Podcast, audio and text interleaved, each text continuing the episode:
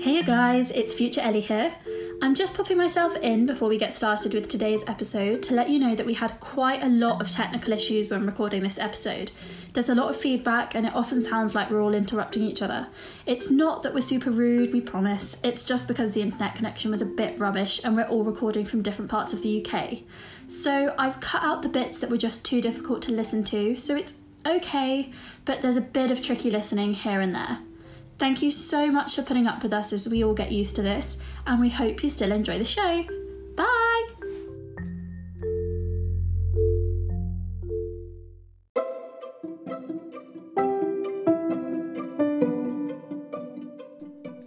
Hello and welcome to Down with the Patriarchy. I'm Ben Richards. And I'm Elia Jayo. He's as white and male as they come. And she, well, she isn't. But together, we're hoping to explore those marginalised composers we don't know so well. That's right.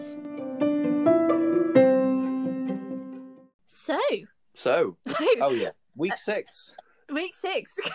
Wow, I can't believe it's week six. I'm astonished. I week six. Can you hear it in my voice?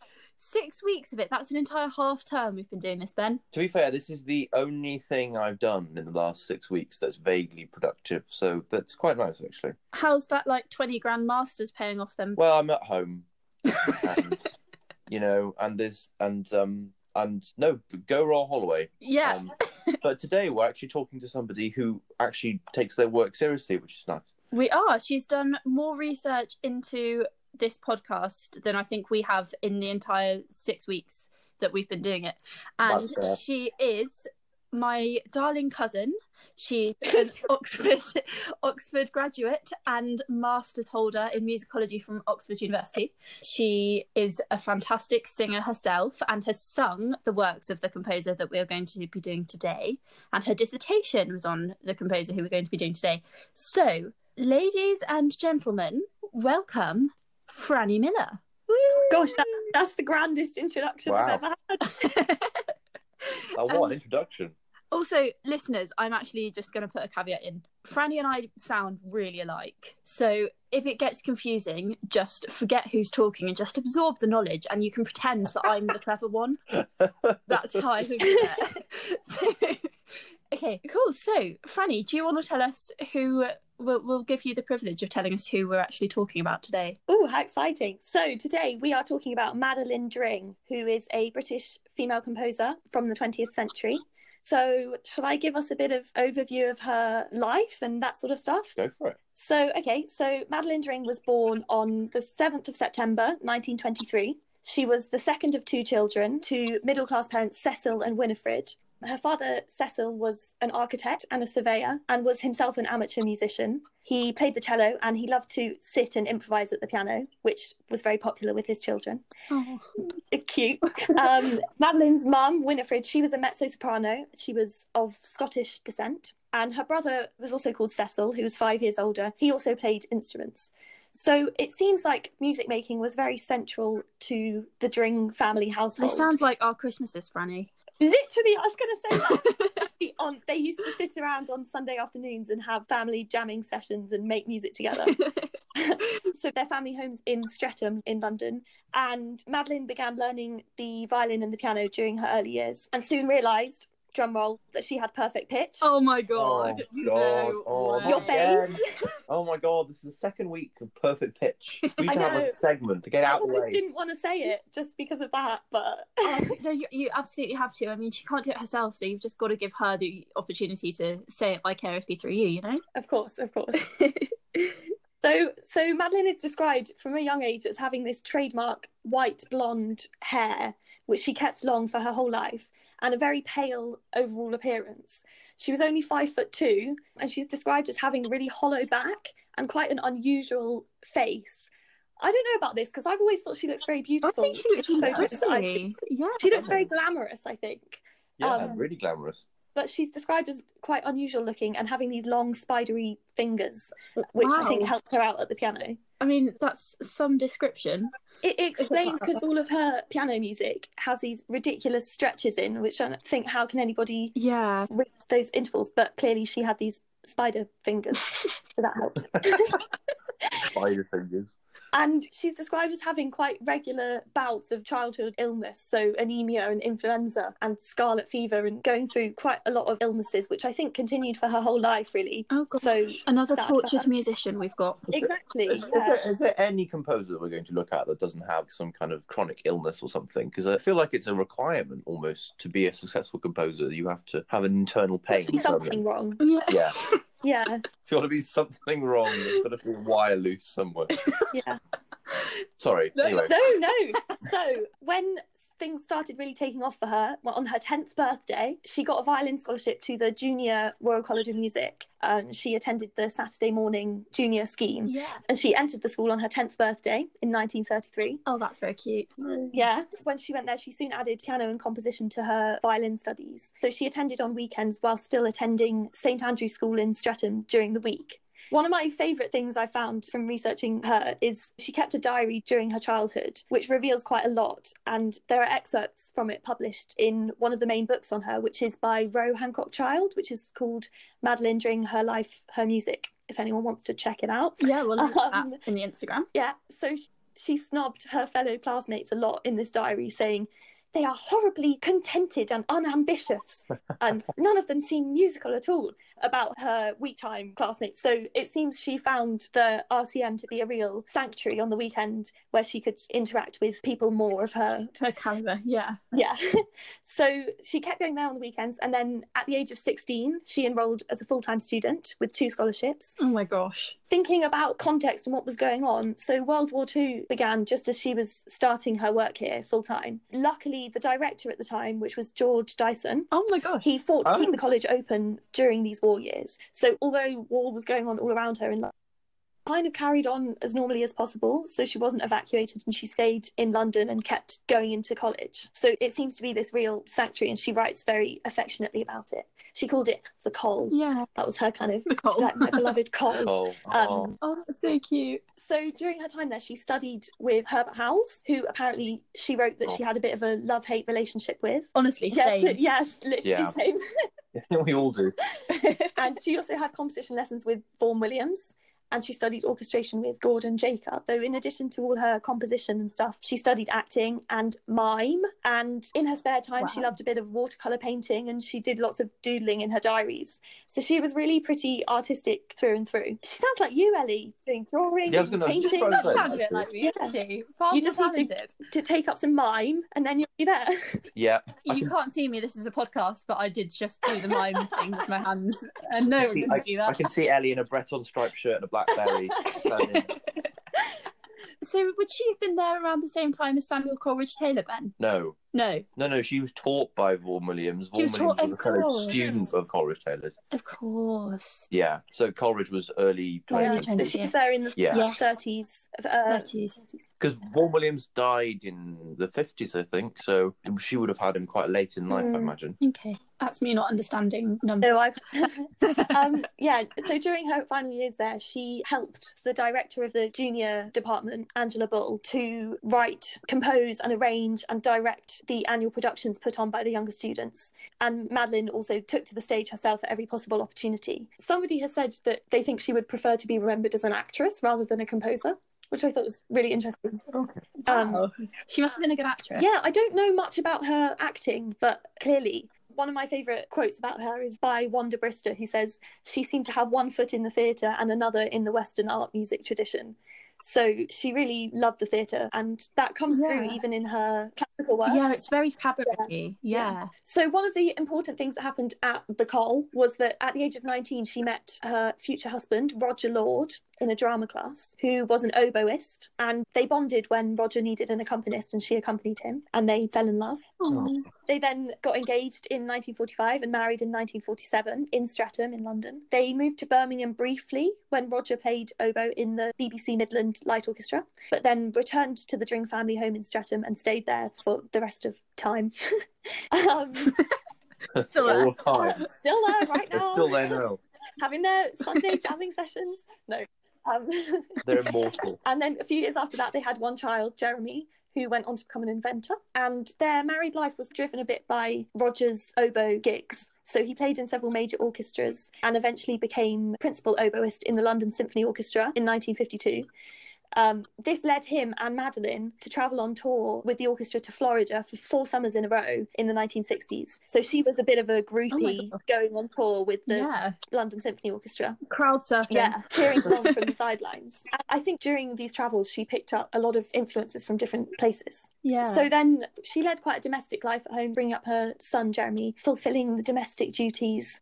It, Oh. it seems like she had quite a similar setup to some of the female composers from the previous yeah, yeah. we touched on before. um, and then Yeah. she actually died quite young at age 54 in 1977 where apparently she was composing at the piano i don't know if that part is true but she she had a brain aneurysm and died very suddenly Oh and then God. lovely roger lord spent the rest of his life trying to print her music publish her music and circulate her music so he's dedicated the rest of his life to getting her music out there because she didn't really do any of that in her lifetime. Only very few works were actually published during her lifetime. So he's very dedicated. I think it might have been quite a challenging process for him because she tended not to date any of her materials or she, she was not good at cataloguing her own works she seems quite Mm. I don't think she was disorganized. I think she was just quite defiant and didn't want to conform to Mm. writing the date at the top of every composition and that sort of thing because she thought, what's the point? yeah. Especially, Yeah. No one's going to yeah, yeah. I think she composed for herself, really. The reason she's written so many songs, she composed for her own voice and she composed for her spidery fingers and she composed music for, to play herself and to enjoy herself rather than to make a career out of. One of my yeah. yeah, one of my favorite things about her that's super interesting is in the last two decades of her life, she became very spiritual and she studied spirituality and parapsychology. I don't really know what parapsychology is, but it sounds quite exciting. Sounds quite. Yeah. Yeah. Um, so even when she was a child, people commented that she appeared to be quite psychic, and she believed in reincarnation and the significance of dreams. So she went and had her dreams read and uh, talked about the meaning of dreams. So it seems her perceptions of time and life and dreams and all this stuff were, were very fluid. This transfers over into her music. So she often describes music as yeah. timeless and ageless, hence why she didn't date any of her compositions. What seems weird is that she has this ambivalence towards the cataloguing of her own works, but it's it's not because she thought time wasn't important. It's she has this real philosophical fascination with the relationship between music and time. And during Mm. just the final three years of her life, she gave three speeches at this is a mouthful. Prepare yourself. The London Centre for Spiritual and pa- oh no, I messed it up.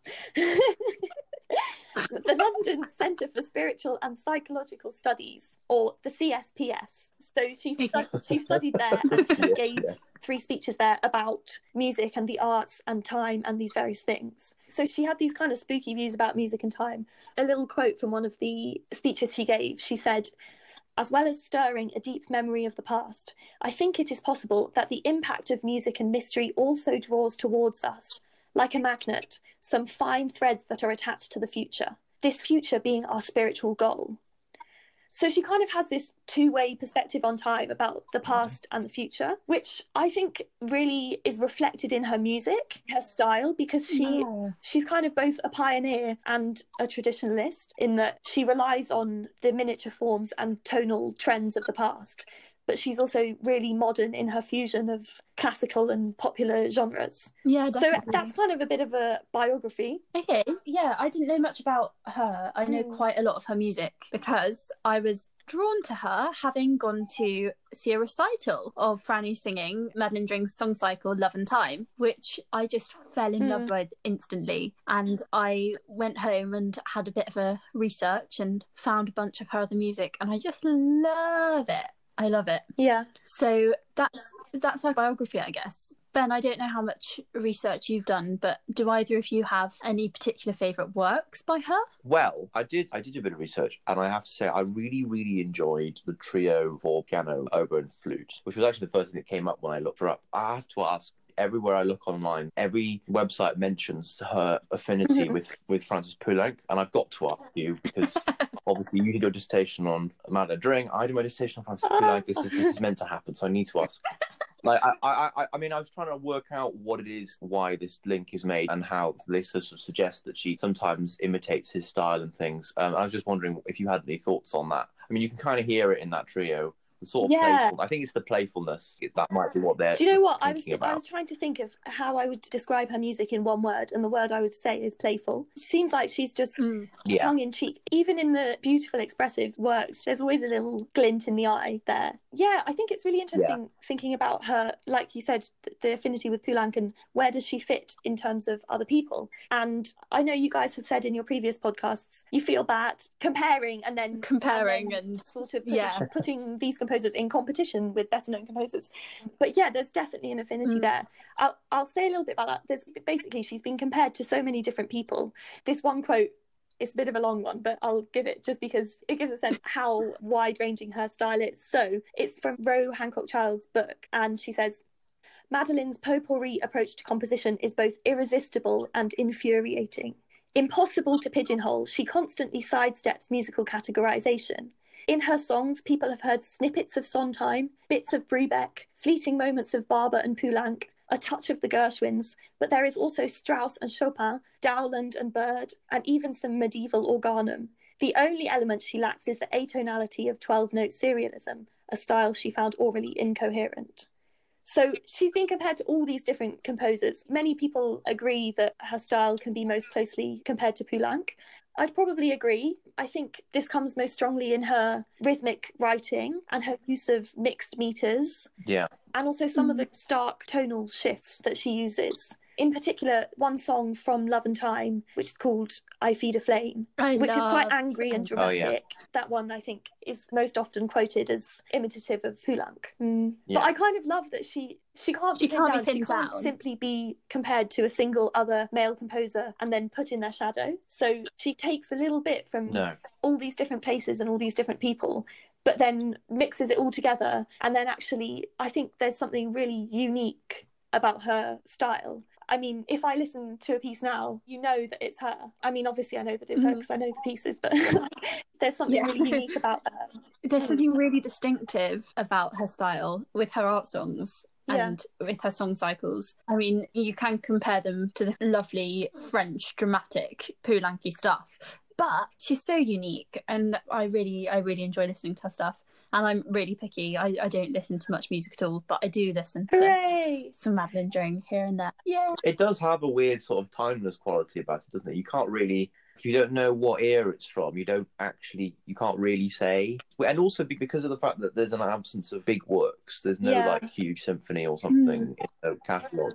It's an interesting one in that it's very hard to pigeonhole her, which I like. I like that you can't put her in a box and go there, there she sits, because actually she does yeah and literally it's do whatever the hell she likes, yeah, and it does have that kind of timeless. yeah it's interesting quality. I- sometimes I like that. she definitely relies on tonality some Yeah. people describe her works as diatonic her husband said her works are traditional and diatonic but i think they're not i think they're this expanded diatonicism where she doesn't just use traditional tonic dominant 145 chords she often relies on Mm. tertiary shifts, so moving by thirds, um, and also incorporates modal aspects, pentatonic scale, whole tone scales. She kind of Hmm. just throws in a bit of everything and has these added note harmonies. She used to write about her own style. She called them squishy chords, which Oh my is gosh, so- she's just me. so cute, but also so true. They just sound squishy. They're not offensive, clashy chords. They're just squishy.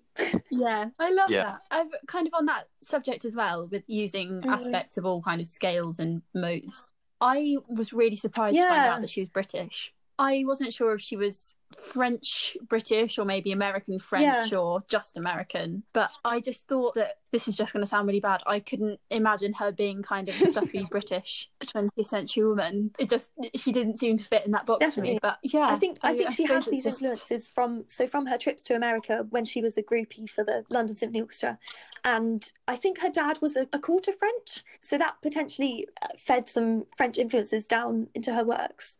But yeah, she definitely just takes a little bit of what she likes from all over the place. Yeah, I like that. Frannie, what are your favourite Ah. pieces? I'm assuming Love and Time is going to be one of them. Yeah, it's so what you that's did your dissertation on. favourite to the listeners. If you've heard of Madeleine Dring, the most common or most famous song cycles are the five Betjeman songs and the Shakespeare songs. They're probably Mm. the most well-known ones. But my favourites are Love and Time and another set called Four Night Songs, and which were both composed towards the end of her life, so during her spiritual period. Love and Time was Mm. composed in the 1970s. It's her only real song cycle in that it includes recurring musical material in in the form of this piano theme that is gradually developed and transformed over the four movements. And it sets four texts by three different male 17th century poets. So she's gathered these old texts and she constructs her own narrative by putting them together, which tells the story of a woman journeying through the ups and downs of love. What I focused on in my dissertation is it's been compared to Schumann's Frauenliebe und Leben, or said that it's a modern version of that because it traces this journey of a woman's life and love, but it's also very different in its modern take on that. And the Four Night Mm. Songs, this was the last work that Dring composed before her death. So it sets four poems by her close friend Michael Armstrong. And the theme of the cycle is this spiritual and physical fulfillment through love. But actually, the final song, which is called Separation, which is so haunting and beautiful and moving, she died halfway through composing it. So it had to be finished off by her Wow. husband Roger, which, given the title of the song is Separation, it's quite haunting. Haunting. And then you think, did she compose that? Did she God. know? Because she was a psychic. So Roger's actually finished that song for her, which I find quite emotional when I'm singing it. Yeah. I love that. When do we know how long No, I don't her know, death actually. he finished it? I mean, I can't, I can't imagine he rattled it off straight away. He probably. Yeah. Hang on, love. Don't worry, I'll get it finished. Don't worry. I think Yeah. this will this will be a work of butter moment. No, that must have been quite an emotional thing for him to go through, having gone through all the grief of losing his wife. and And then suddenly losing his Yeah. wife as well. yeah. Yeah, yeah. I'd say one more song that I love. Well, it's interesting. We've got these art songs, but then she also composed loads of cabaret songs. So, like you said, she's got one foot in the theatre and one in the art Oh. music tradition. Mm. So the cabaret songs really reflect her playful side even more, and they're pretty traditionally bluesy, jazzy. Have this classic stride piano accompaniment and raunchy vocal slides, and you know everything. If anything, they're kind of more diatonic Mm. than her art songs, less exploratory because they're conforming to this cabaret. Yeah, They're they're um, more in my favourite one is probably "Can't You Come In Softly, Mr. Brown," which is just hilarious. Um, a lot of they're so they're so humorous and fun. I would say if anybody is interested in listening to her music but doesn't really know where to start, maybe listen to the cabaret songs because they're kind of an easier entry into her music. And there's some wonderful recordings by Mm. Wanda Brister, who's done a lot of research on her and also performed and recorded her music on Spotify. So check those out. I would say it's interesting. We we were kind of saying she stuck to these miniature forms, which is partly, I think, because she was composing Mm. for herself and for her own voice and her own capabilities. Did she Oh, ever don't compose know, for her actually. mother? Maybe she. I, I that was my Yeah, first thought when you I, said she was I a don't know about that. I don't know. Um, But may, maybe some of the songs she wrote for her mother rather than herself. Yeah, she composed a lot for her husband, so for Roger on the oboe. So she's written with her trios and her some solo works for oboe and piano. She she composed a lot for her husband. But yeah, there aren't Mm. really many larger scale works. She wrote an opera called Cupboard Love and a couple of other larger works, but I've uh, never heard them because nobody's recorded them, and I don't think there are scores available or, or published or anything. So I don't really know about her larger works, which is a shame. I think Cu- Yeah, I think Love so. was only like recently discovered or So something. in maybe, hopefully, hopefully, yeah. I read that eventually, these larger works might come out of the woodwork and be more accessible. I mean, Florence Price's stuff was only found Yeah, a couple of years ago in an attic. Like it, it happens with Yeah. more obscure composers. Yeah. So, speaking of the discovery kind of thing, why are we thinking that she wasn't more famous than she is? I suppose it kind of had something to do with the fact that maybe I, she didn't yeah, I be. don't know if she wanted to be. She, know. I think maybe she wanted to be an actress, and she did do a few things on on television. But I, yeah, I think it, I think it's the fact that she composed in these miniature forms, so she didn't attempt symphonies and concertos and everything. I think the fact that she didn't publish any of her works in her lifetime, really, apart from a handful. Potentially, the fact that she Mm. was not the most healthy person, so had this ill health and relatively early death. But yeah, I'm not really Mm. sure. I was just going to say, I wonder if her her lovely husband, he seems so sweet.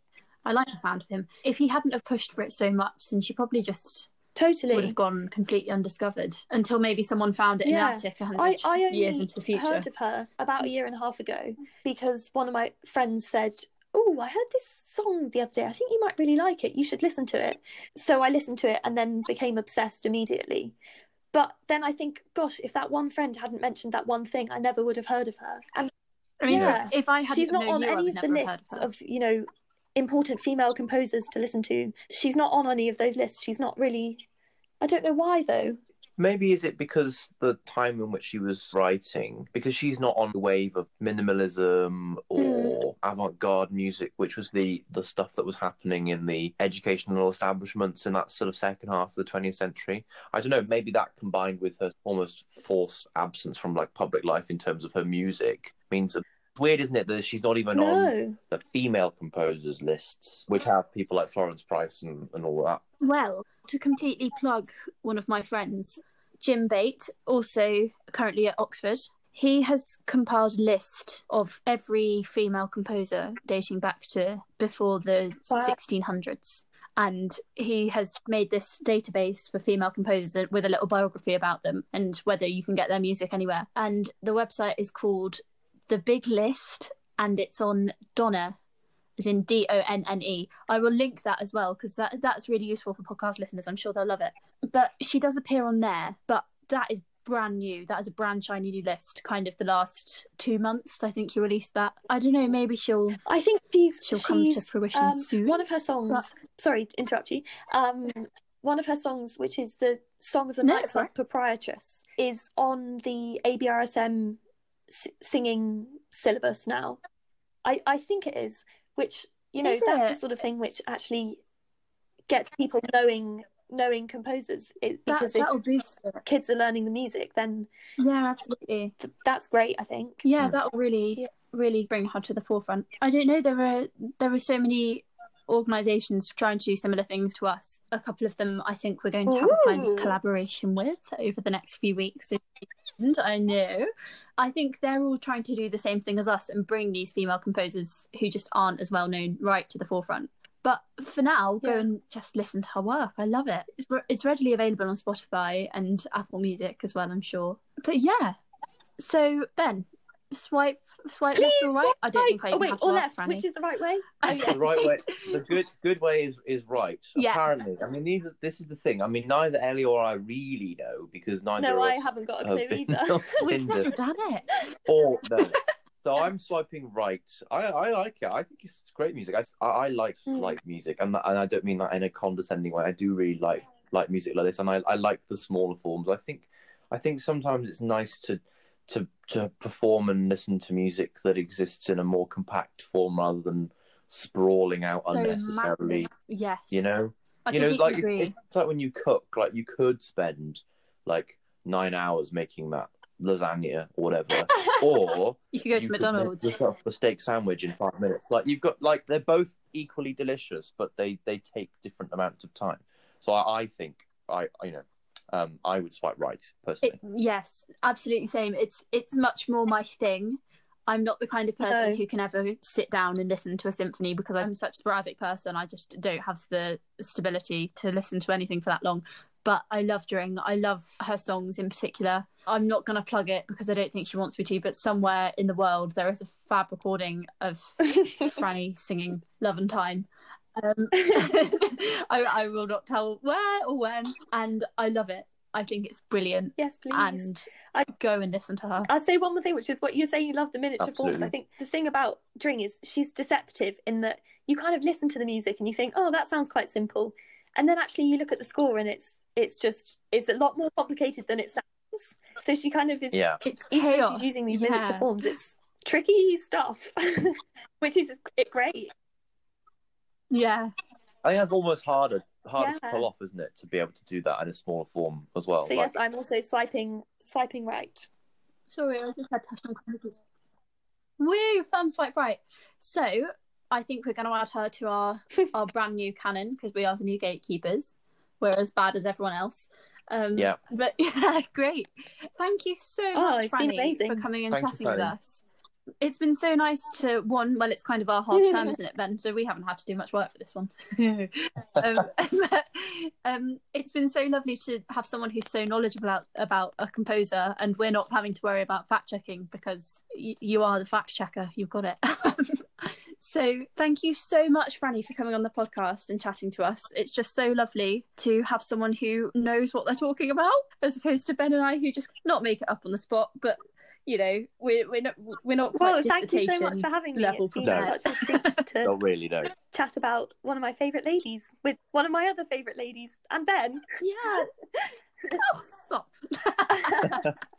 I thought you were referring to me then, to be fair, Yeah. but that's fine. We'll gloss over I thought you were going to say one of my favourite ladies and Ellie, but um, no, thank you so much. And Frannie, we hope you'll be listening next week. But as for the listeners, I think it's safe to say thank you for listening, and we'll see you next week. we will see you next week on St. David's Day, which might give you a clue as to who we might be talking about. Yes, So stay tuned for that. exactly. We'll we'll have some Welsh inspired podcasting. We will.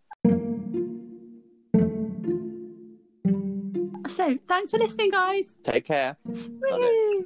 We out. We're out. Take care. Is take care the end of that podcast? Is that okay, really- one sec, one sec, one sec. One sec, one sec, one sec. Bye. Bye. There we go. There we go.